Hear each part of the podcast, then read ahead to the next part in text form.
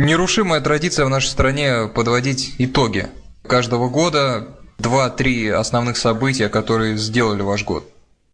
В этом году мне более-менее удалось закрепиться в составе основной команды. Также меня начали заявлять замгавк на международные студенческие соревнования эти, что мне тоже очень понравилось.